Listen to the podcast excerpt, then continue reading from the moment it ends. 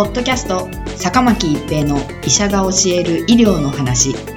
この番組は大学病院の内科医であり医学博士である坂巻が疾患や予防医療といった医療に関してお話しする番組です。それでは今回の番組をお楽しみください。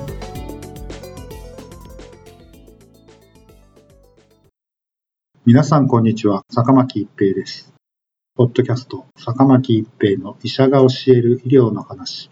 今回は濃厚接触者の待機期間です2022年7月22日に政府は濃厚接触者の待機期間を7日間から5日間に短縮し、2日目と3日目に抗原検査陰性ならば、最短3日目から待機解除とすることを通達しました。濃厚接触者とは、新型コロナウイルスが陽性となった人の感染可能期間、発症日の2日前から診断後に隔離開始されるまでの間、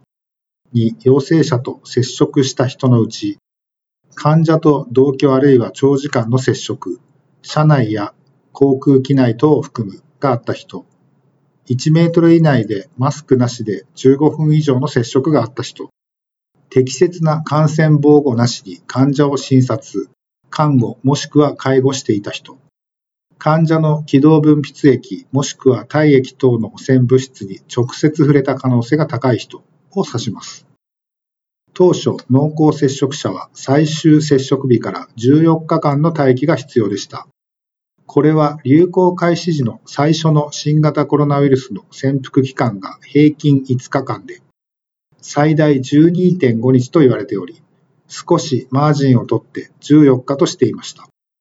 その後、オミクロン株が広がり、潜伏期も約3日と短くなったことから、濃厚接触者の待機期間も段階的に10日間、そして7日間へと短縮されていきました。この7日からさらに短くして5日で待機期間を終了するというのが今回の通達の内容です。5日経てば検査も不要となっています。海外ではどうなっているかというと、例えばアメリカはワクチン接種していない人は5日間待機、ワクチン接種している人は待機期間なしとしていますが、いずれにしても5日目以降に検査をすることとしています。日本は検査なしですから、日本の方が緩いことになります。国立感染症研究所からオミクロン株の感染者のハーシスデータを用いて解析したデータが出されています。ハーシスとは陽性者のデータを登録するシステムです。これによると、確かにオミクロン株になって潜伏期は短縮しているものの、5日目までに発症した人は全体の82.65%となっており、6日目以降に発症した人が約17.35%いることになります。また3日目までには53.05%と約半分の人しか発症していませんから、残りの約半分は4日目以降に発症することになります。例えば5日目に発症する人が2日目と3日目の検査で陰性ということは十分起こり得る話です。2日目、3日目に検査をして陰性であれば解除してよいというのは科学的根拠が少ないと言ってよいかもしれません。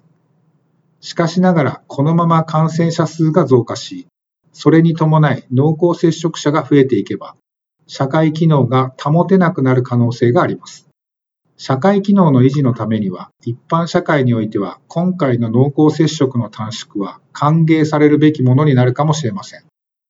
ただし、最終接触から7日間はご自身でしっかりと健康管理を行い、会食などのリスクの高い行動は避けていただくことが前提です。すべての人が自分は陽性者かもしれないと考え、全員がマスクをつけるのをユニバーサルマスキングと言いますが、濃厚接触となった方は、5日間の待機期間を終えても、6日目以降も17%陽性の可能性があることを自覚していただき、マスクの着用、3密の回避、石鹸と流水による手洗いやアルコールによる出消毒を徹底していただきたいと思います。ポッドキャスト、坂巻一平の医者が教える医療の話。今回は濃厚接触者の待機期間でした。ありがとうございました。